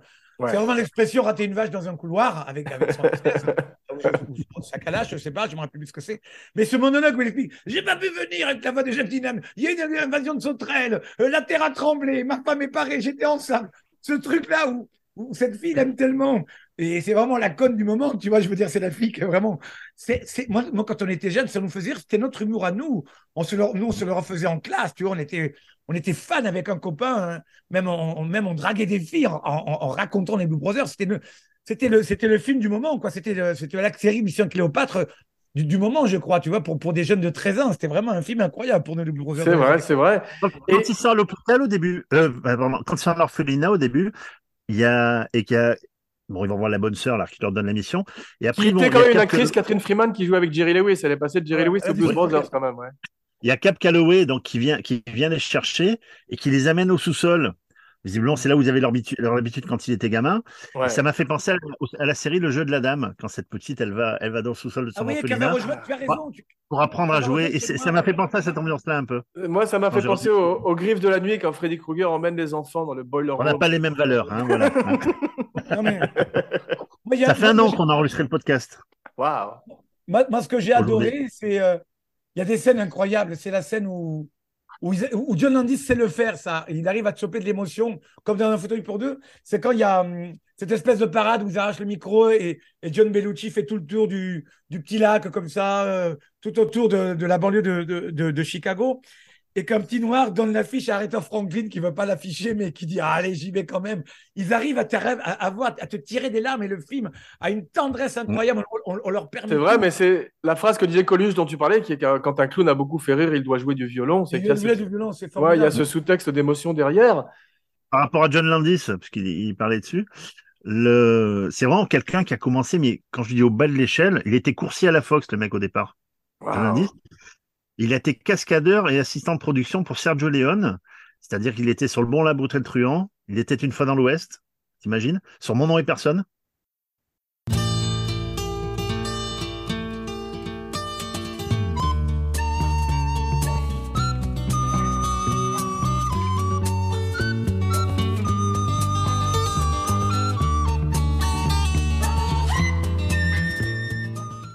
Il était cascadeur, le gars. Il était aussi John sur l'or se barre. John Landis, ouais. De l'or pour les braves, l'or se barre. C'est là qu'il a connu plein de monde. Et c'est là qu'il a connu, je pense, tous ses réalisateurs, etc. Et euh, et il y a quelque chose, il y a un running gag dans tous ces films, je pense que vous le connaissez, qui est cher à Romain Lenoff. Vous ne connaissez pas? Dans tous ces films, on voit une affiche, dans tous les films de Landis, il y a une affiche d'un film qui s'appelle See You Next Wednesday. Ah, oui, c'est vrai. Vous avez jamais remarqué ça? Si, si, Eh ben, il absolument. est dans les, dans les Blues Brothers, il y est au moment où le, car- le camion de Charles Lapier va taper les flics. Il y a une grande affiche avec un King qui annonce un film. Absolument. c'est à chaque fois, c'est- et dans tous ces films, et Romain a fait un montage là-dessus, je me rappelle, dans tous ces films, il met, il met ce running gag là à chaque fois. Mais ça, c'est l'humour euh, Mad Magazine où tu as plein d'arrière-plans, plein de easter eggs qui sont cachés partout et, qui Et Gottlieb justement, est-ce que vous savez, vous savez d'où vient cette référence? Non Ah, ça, ça fait plaisir à, à Laurent Vachot parce qu'il faut toujours parler de Kubrick. C'est dans 2001 au lycée de l'espace. Les parents de, du personnage Frank Pauls, là, qui joué par Gary Lockwood, euh, dans la, la fin de leur lettre vidéo, il leur dit ça, il leur dit, il lui dit ça, see you next Wednesday. Ah, Voilà, c'est si drôle. je me hein. trompe pas. Clin d'œil à Kubrick, quoi. ils sont tous très fans de Kubrick. Alors, tu parlais des méchants du film qui sont des rednecks et des nazis. On voit qu'il y a aussi les méchants de Doudou Reding. Tu te rappelles, c'était aussi des nazis. En fait, Ben, oui, vu ouais, la, montée du néonazisme en Amérique ces jours-ci, ils étaient très prémonitoires, ces films. Et c'est basé sur la réalité. Il y je avait crois que, je- je- non, mais je crois que c'est aussi cette façon de dire que la musique noire, tu vois, les- t'as, quand même le contrepoint quand les, quand les mecs ils commencent à chanter du, du blues, ta-na-na-na-na, tu sais, avec le grillage. Les mecs coupent très vite parce qu'on a vraiment deux cultures. C'est-à-dire, Ouais. ne ramenez pas cette musique de, de noir. Il y a un truc vraiment. Il y a, vraiment un, un background, on va dire, très politique euh, dans le scénario qui est quand même très intéressant, qui fait que la comédie ne tourne pas à vide. Et c'est ça qui est très intéressant. Et moi, je veux revenir à la façon de filmer de John Landis, qui est toujours en 1,43, sans scope, dans cette espèce d'image très grain qui, qui vient presque même de cette façon de filmer du Saturday Night Live un peu studio, avec la même calligraphie toujours sur tous ces films avec le même nom quand tu as sur un fauteuil pour deux. George Folsey Jr., tu vois, on a toujours ce, ce côté plus près, on n'est pas, on n'est presque pas dans le cinéma, on est presque dans un, dans ce, co- dans ce côté, il aime bien filmer les, tu l'as vraiment dans Un Prince à New York quand il va chez, vraiment dans le côté crado de New York, dans le côté, et, et moi j'aime, j'aime bien ça chez John, il met beaucoup de réalité dans ses comédies bizarrement. C'est à vrai, la- mais d'ailleurs, il y, a un- reportage il y a- Spielberg. il y a aussi un clin d'œil à la nuit du chasseur avec euh, marqué sur leurs mains, tu as vu, au lieu de Ah ouais. marquer Ouais, Love ouais. and Hate sur les mains, tu as Jake and Elwood. Et euh, on commence sur Belushi de dos. Moi, j'adore quand, quand- quand on commence sur les héros de dos en prison, tu as vu? Et tu as cette espèce de personnage fessu qui avance à travers la prison. Et c'est rare parce que de nos jours, les gros sont joués par des gens beaux. Tu as vu Jared Leto joue dans euh, Gucci tout d'un coup. T'as, euh, le pingouin est joué par Colin Farrell avec des prosthétiques. Il plus- ah n'y a plus de gros dans le cinéma. Même Paul Giamatti a disparu, malheureusement. Alors, moi, je vais te dire pourquoi. Parce qu'il y a aussi, euh, dans le politiquement correct, un anti-gros et que maintenant, on prend quelqu'un de beau dans une création de, per- de personnage pour pas dire qu'on s'est moqué d'un gros dans un film. Tu vois ce que je veux dire? Balasco avait fait son film. Les hommes préfèrent les grosses à l'époque. mais elle pourrait plus le faire maintenant. Elle, elle- obligée de- Ouais, mais sa fille, sa fille euh, jouait là-dessus dans son rôle vilaine. Il y a la sœur de Ramsey aussi qui joue là-dessus. La sœur de Ramsey qui a fait un film qui s'appelle Énorme, je crois. Bon, qui est pas. Oui, mais c'est elle qui les assume, c'est elle qui les écrive. Quand c'est elle Mais ça rappelle, il m'a il fait penser à Jackie Gleason ou Fatih Arbuckle, tu sais, qui sont ces traditions d'acteurs qui, qui avaient du poids et qui euh, étaient à la fois extrêmement physiques. Mm, mm. Mais d'ailleurs, c'est celui qui bouge le mieux. C'est ça qui est intéressant chez Bellucci. Ouais. Et, et, et, et en revoyant un petit peu, en travaillant un tout petit peu, j'ai revu beaucoup de choses de Bellucci, dont son imitation de Marlon Brando. Il a Ouais. vraiment un côté Brando dans le visage, si on le regarde bien. Il est beau. Il y a des moments où il est beau a un côté. Brando à la fin de sa vie, Ouais. genre, euh, parce que Brando à la fin de sa vie, c'était Joe Bellucci qui aurait mangé épicé, quoi. Tu vois, il- Mais tu sais, dans, dans, dans, dans, dans, dans l'arnaqueur, dans, dans l'arnaqueur, tu as euh, Paul. Newman, Paul Newman qui regarde Jackie Gleason et qui, et qui dit à George. Scott, regarde, il bouge comme un danseur. Mais Et en parlant de ce gros homme, et c'est vrai, on a, il y a une grâce et une légèreté qu'on retrouve chez Belushi. Il y a beaucoup de ces, de ces roulades, tu sais, c'est lui qui les fait. Bon, il y a des cascadeurs aussi, en particulier quand il s'est pété le genou sur son skateboard. Mais il est euh, il- sur scène, ils dansent très très bien tous les deux, Aykroyd et lui. On on est dans la sympathie du gros dans ces années 80 avec Porky's, euh, Cours après moi, shérif, ou t'as euh, encore Jackie Gleason. Tu vois, on a ce gros. Mm. On est presque même dans John Bellucci, on rejoint presque un peu Toucault dans Le Bon, la Brute et le Truand, ce côté un peu, tu vrai. vois, des- un peu ignoble, dégueulasse quand il dit à la pingouine, il me faut C'est 5000 vrai. dollars, ben, alors, on va, on va faire un La cas, ça va, c'est réglé, il se barre. Non, non, vous allez chercher met 5000 des coups de bâton, c'est drôle. Elle dit, il la regarde comme ça, donc là, il dit, eh bien, t'as qu'à te démerder, ma grande. Et met un grand coup de rêve dans la gueule. Et puis là, on est vraiment, on est vraiment, nous, à l'époque, quand t'es enfant, t'as vraiment du plastique, t'es par terre, quoi. T'es vraiment. Par C'est un film pour les enfants, complètement, effectivement. Si je te disais Satanas et Diabolo, c'est ça. Et euh. John Candy, aussi encore un gros merveilleux qui est parti trop tôt, est formidable dans le film. Il y a des moments où il ressemble à Tony Clifton, c'est l'alter ego de Andy Kaufman, je sais pas si vous le connaissez, avec ses grosses lunettes. il était très bon dans Club Bug, dans Un ticket pour deux. C'est vraiment Ouais. un comédien Un qui ticket faut pour deux, il y a un remake à faire. Un ticket pour deux, c'est un film qui m'arrache des larmes. Et surtout, moi, je conseille de voir John Candy dans euh, Home Alone, Maman, j'ai raté l'avion, où il raccompagne en voiture la femme. Extraordinaire. Où il a un orchestre de polka. De polka. Et il sort dans la bagnole, dans l'arrêt du camion. Il joue, attends, excuse-moi, je- il joue de la polka. Et on a oublié à quel point la polka, c'est. Et il vient, il vient d'un autre grand groupe qui s'appelle le SCTV, tu sais, au Canada. Il y avait euh, également Canadien, ouais. Il recrutait- Harold il- Ramis. il- il- Ouais. il- il recrutait vraiment. euh, je veux dire, la première promotion des, des, des Blue Brothers est, est le premier personnage qu'on va sortir, comme tu as dit tout à l'heure, euh, avec les Coned, avec Wentworth, avec euh, la nuit Roxbury, et Ouais. tout ce qu'a fait après d'ailleurs Kristen Wiig encore maintenant, parce que c'est le conservateur, conservateur national, comme Belmondo à l'époque, du rire. C'est une belle façon de faire le rire qu'on n'a pas fait retrouver en France, que, que les nuls ont essayé de récupérer C'est vrai. un petit peu. A- Non, à cette époque, nous, on a eu le Splendide qui est arrivé quand même. Hein, Le Splendide, c'est la bonne 60. truc. Que la Rochaud essaie Voilà. de faire ça, mais avec les moyens de France 2, mais il n'y a que le Splendide. Mais le Splendide est presque. Mais ah oui, mais le Splendide est presque. Non, Chabat, Chabat a voulu reprendre ça quand ils ont fait les nuls l'émission. Ouais, c'est la photocopie. Ils ont repris C'est cet la esprit. photocopie. Ils ont repris, oui, ils ont, ils ont repris les- l'esprit, ouais, bien sûr. Ils ont repris les sketchs. Il y a Hmm. presque du plagiat. Ils, allaient- ils étaient invités par Don Michaels, je veux dire, euh, envoyés par Canal+, Farouja me l'a raconté. Et moi, je te dis, il y a des sketchs où John Bellucci, par exemple, sort des toilettes habillé en Superman en disant J'ai lâché une pêche, euh, ne rentrez pas parce que j'ai lâché une pêche à la Superman. Moi, j'ai revu le même sketch. Après, derrière, je dis Attendez, les gars, maintenant, Ouais. il y aurait le net. Tu as eu ce même plagiat, cette, cette espèce de. C'est vrai. Dalali qu'il y a eu là il y a quelques années, surtout les comiques qui avaient repris mot pour Ouais. certains stand-up, c'était ça à l'époque parce que Tu as raison. on travaillait sur les VHS. Maintenant, voilà, il- tu aurais maintenant vraiment un copyright sur lequel tu ne peux plus toucher. Hein. Ouais. Si tu- si Mais- il, il mélange l'humour et la musique. Et moi, je pensais que c'était un truc qui était difficile à faire, mais c'est vrai qu'on verrait avec Weird Al Yankovic, les Flight of the Concords. Il y a un groupe que j'adore qui est Tenacious D. Vous connaissez ce groupe avec Jack Black? Ouais, Jack Ouais, Black aurait fait un très bon avec le médiator, un médiator magique, là. Voilà, Jack Black est une espèce effectivement d'héritier de Belushi et qui est magnifique Belushi, sur je- scène. on- on- on Il comprend joue du pas métal. pourquoi, euh, on Moi, quand j'ai fait School of Rock, j'ai dit, mais pourquoi John Belushi Pourquoi ils font pas? Parce que le... je ne vais pas revenir sur le Blood Brothers 2000 qui, qui, qui, qui, C'est une catastrophe. hein. qui est une catastrophe. Je me rappelle à Cannes, Guillaume Oui, parce que Belushi est mort et qu'ils l'ont remplacé par euh, John Goodman. Et que c'est- Mais c'est la même histoire, mais en pire. En plus, il- Ouais. il, il te, il te- il te manque le. Je sais pas, mais tout est fake. Tout est fake. On dirait, euh, on dirait un concert à la House of Blues, euh, mais vraiment raté, avec pas les bons Et standards. en plus, il y a un enfant dedans, ce qui est terrible quand même. C'est terrible. Ils essaient, Non, de reprendre, plus- ils essaient de reprendre les, les running gags du premier, tu vois, euh, Ouais. la montre est cassée, tu vois, les, les mêmes trucs. Euh, les bagnoles, mais non, le, le- Comme le ils disent en, anglais, trop peu, trop tard. Non, mais Mais en C'est plus, ouais, c'est n'importe Ouais. quoi. ouais. En, en- en plus, je trouve que tous les chanteurs ressemblent à tous ces mafieux dans les affranchis. Tu sais, quand il y a eu le casse avec De Niro, qu'ils ils arrivent tous à te défourrir et que De Niro les.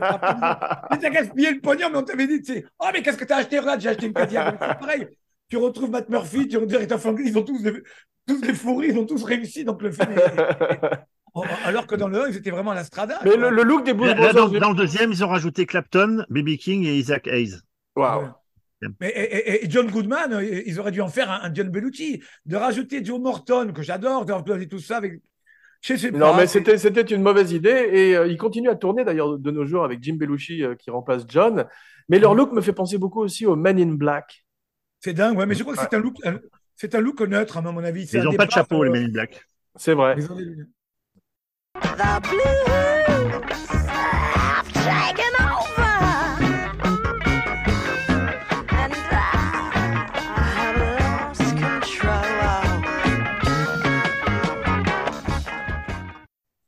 Tu, tu vois, par exemple, pour revenir, moi, une des scènes que je préfère, c'est celle de Respect, tu vois, qui est tournée euh, magnifiquement, et tu vois vraiment qu'Aretha Franklin a la grosse tâche.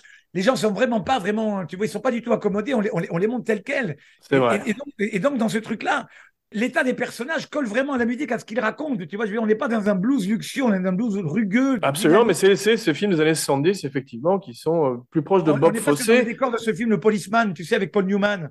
C'est Ouais. il court, voilà, on est dans ces décors-là, et, et le film a vraiment. Absolument, absolument. C'est dommage, Mais-. Vous avez remarqué l'hommage à Psychose? J'avais oublié. C'est quand. Belushi s'écrase dans l'escalier dans sa chaise. C'est exactement le même plan que quand euh, Martin Balsam est assassiné Balsam, par euh, Ouais. Madame. Je ne sais pas d'ailleurs, je ne sais pas quel, casca- quel cascadeur a fait ça.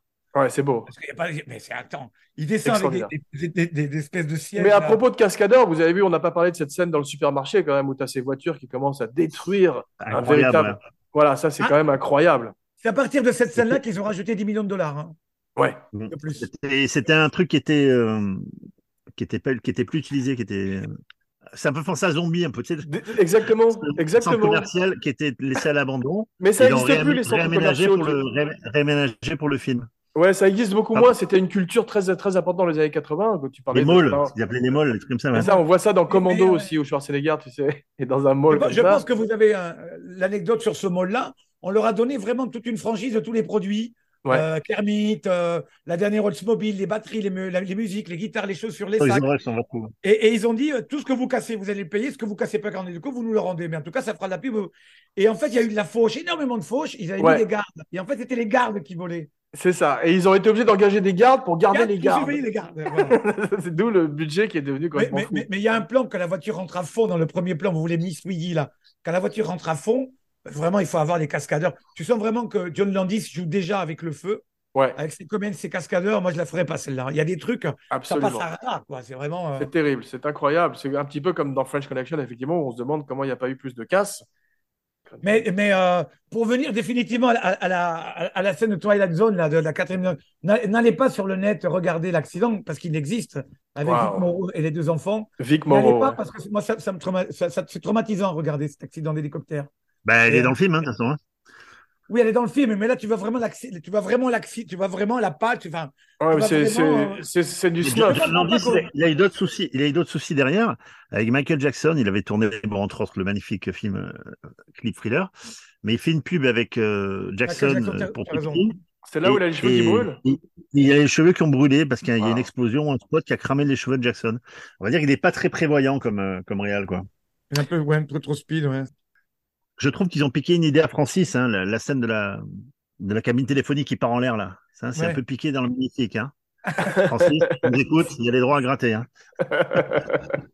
Il y a, il y a- il y a- il y a aussi beaucoup de musique, si on entend bien, il y a beaucoup de musique euh, en fond dans la, dans la voiture qui sont aussi des tubes qu'ils ont remaniés. Il y a, un autre Soulman, il y a, il y a plein de tubes. euh, il y a- il y a- il y a- ils avaient sorti un deuxième disque de tubes. Il y a eu les trois plus grosses ventes de, de blues, c'est ces disques-là, ils partent au, au monde. hein.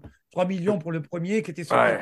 Et, il y a d'autres musiques euh, à l'intérieur qu'ils ont repris qui sont in- incroyables. Ils sont allés vraiment chercher des choses et sans le doigt à, à, à Danny Croth, qui était un fou de ça d'ailleurs. un- un énorme foot blues et qui a converti euh, Belushi, effectivement. Et euh, il filme euh, les locaux. Tu as vu, il y a beaucoup de gens euh, de Chicago, de l'Illinois et tout, et ça donne une, une vérité comme quand Spielberg filme les gens d'Amityville pour Jaws. C'est-à-dire, ou comme quand euh, les frères Cohen filment les gens de Fargo, tu vois. C'est que tout d'un coup, tu as une, un- une vérité à l'écran qu'on n'aurait pas avec des figurants. Mais non, mais Sergio Leone disait cette phrase extraordinaire quand il tournait une fois en Amérique. Il disait ce qui est intéressant, quand vous mettez des figurants ou vous prenez des gens dans la rue, vous prenez, vous savez, le, le petit œilleton pour regarder, vous dites, tiens, toi, tu seras dans le film.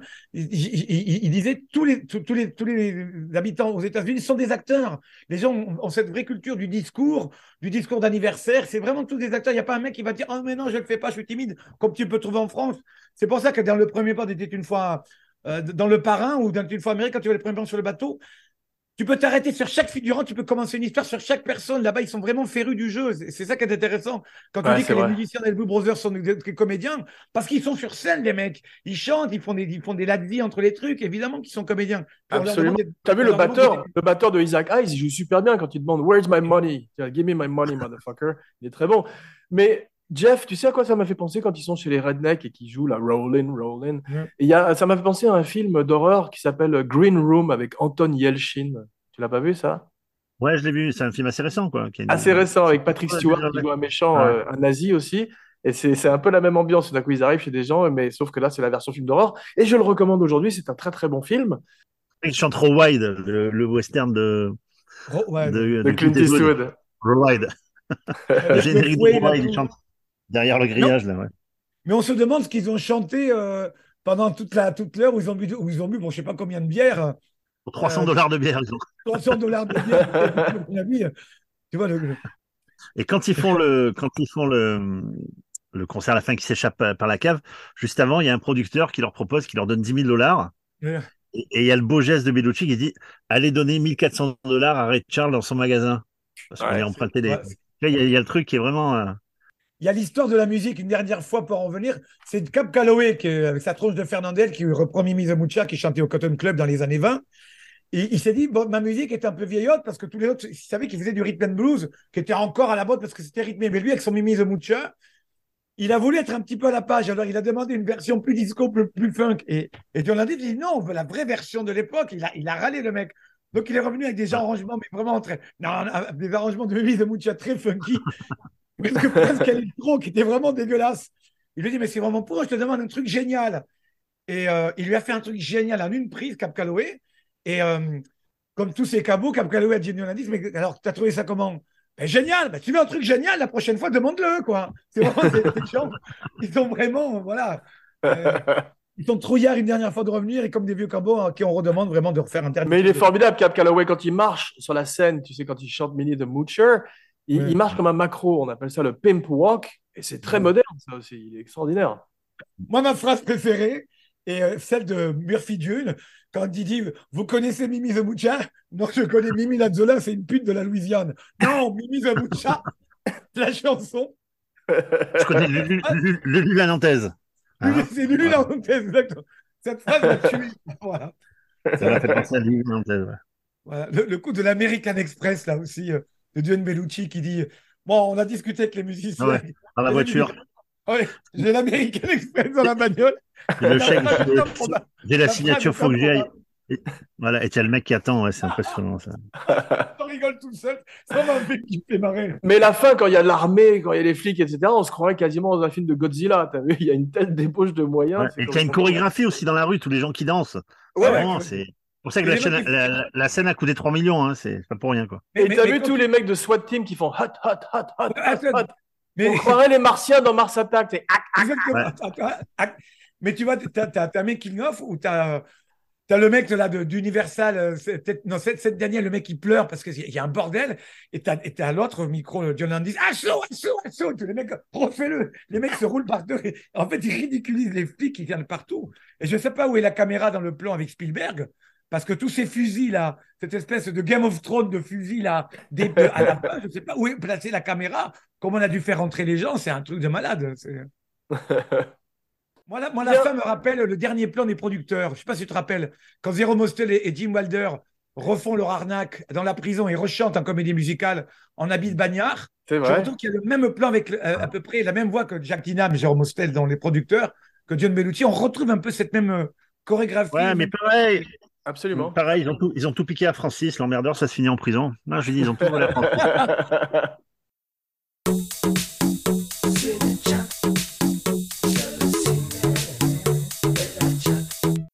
Bien, mes cinébodies, merci pour ce voyage dans l'Illinois. Je hais les nazis de l'Illinois.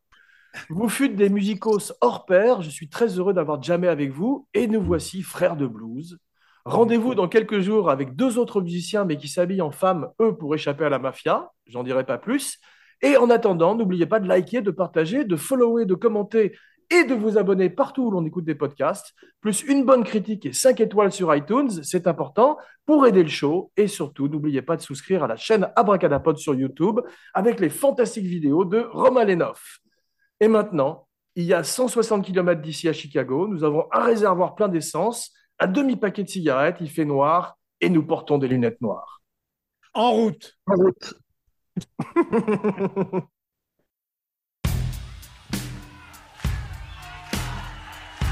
Give it to me, give it to me. I want some of it, give it to me. Oh, feels good.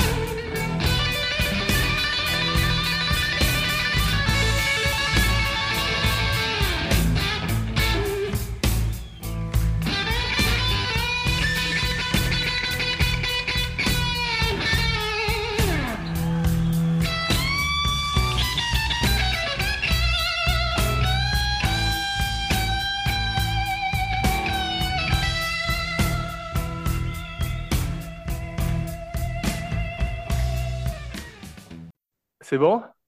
C'est bon. Atman? Salut Jeff. Salut. C'est ambition pour Dieu, mais pour lequel de Dieu? Dis-moi. Hein? Bon, c'est le Dieu du cinéma, on va dire. C'est à nous les amis, une petite intro. Ok, c'est parti. Que disiez-vous?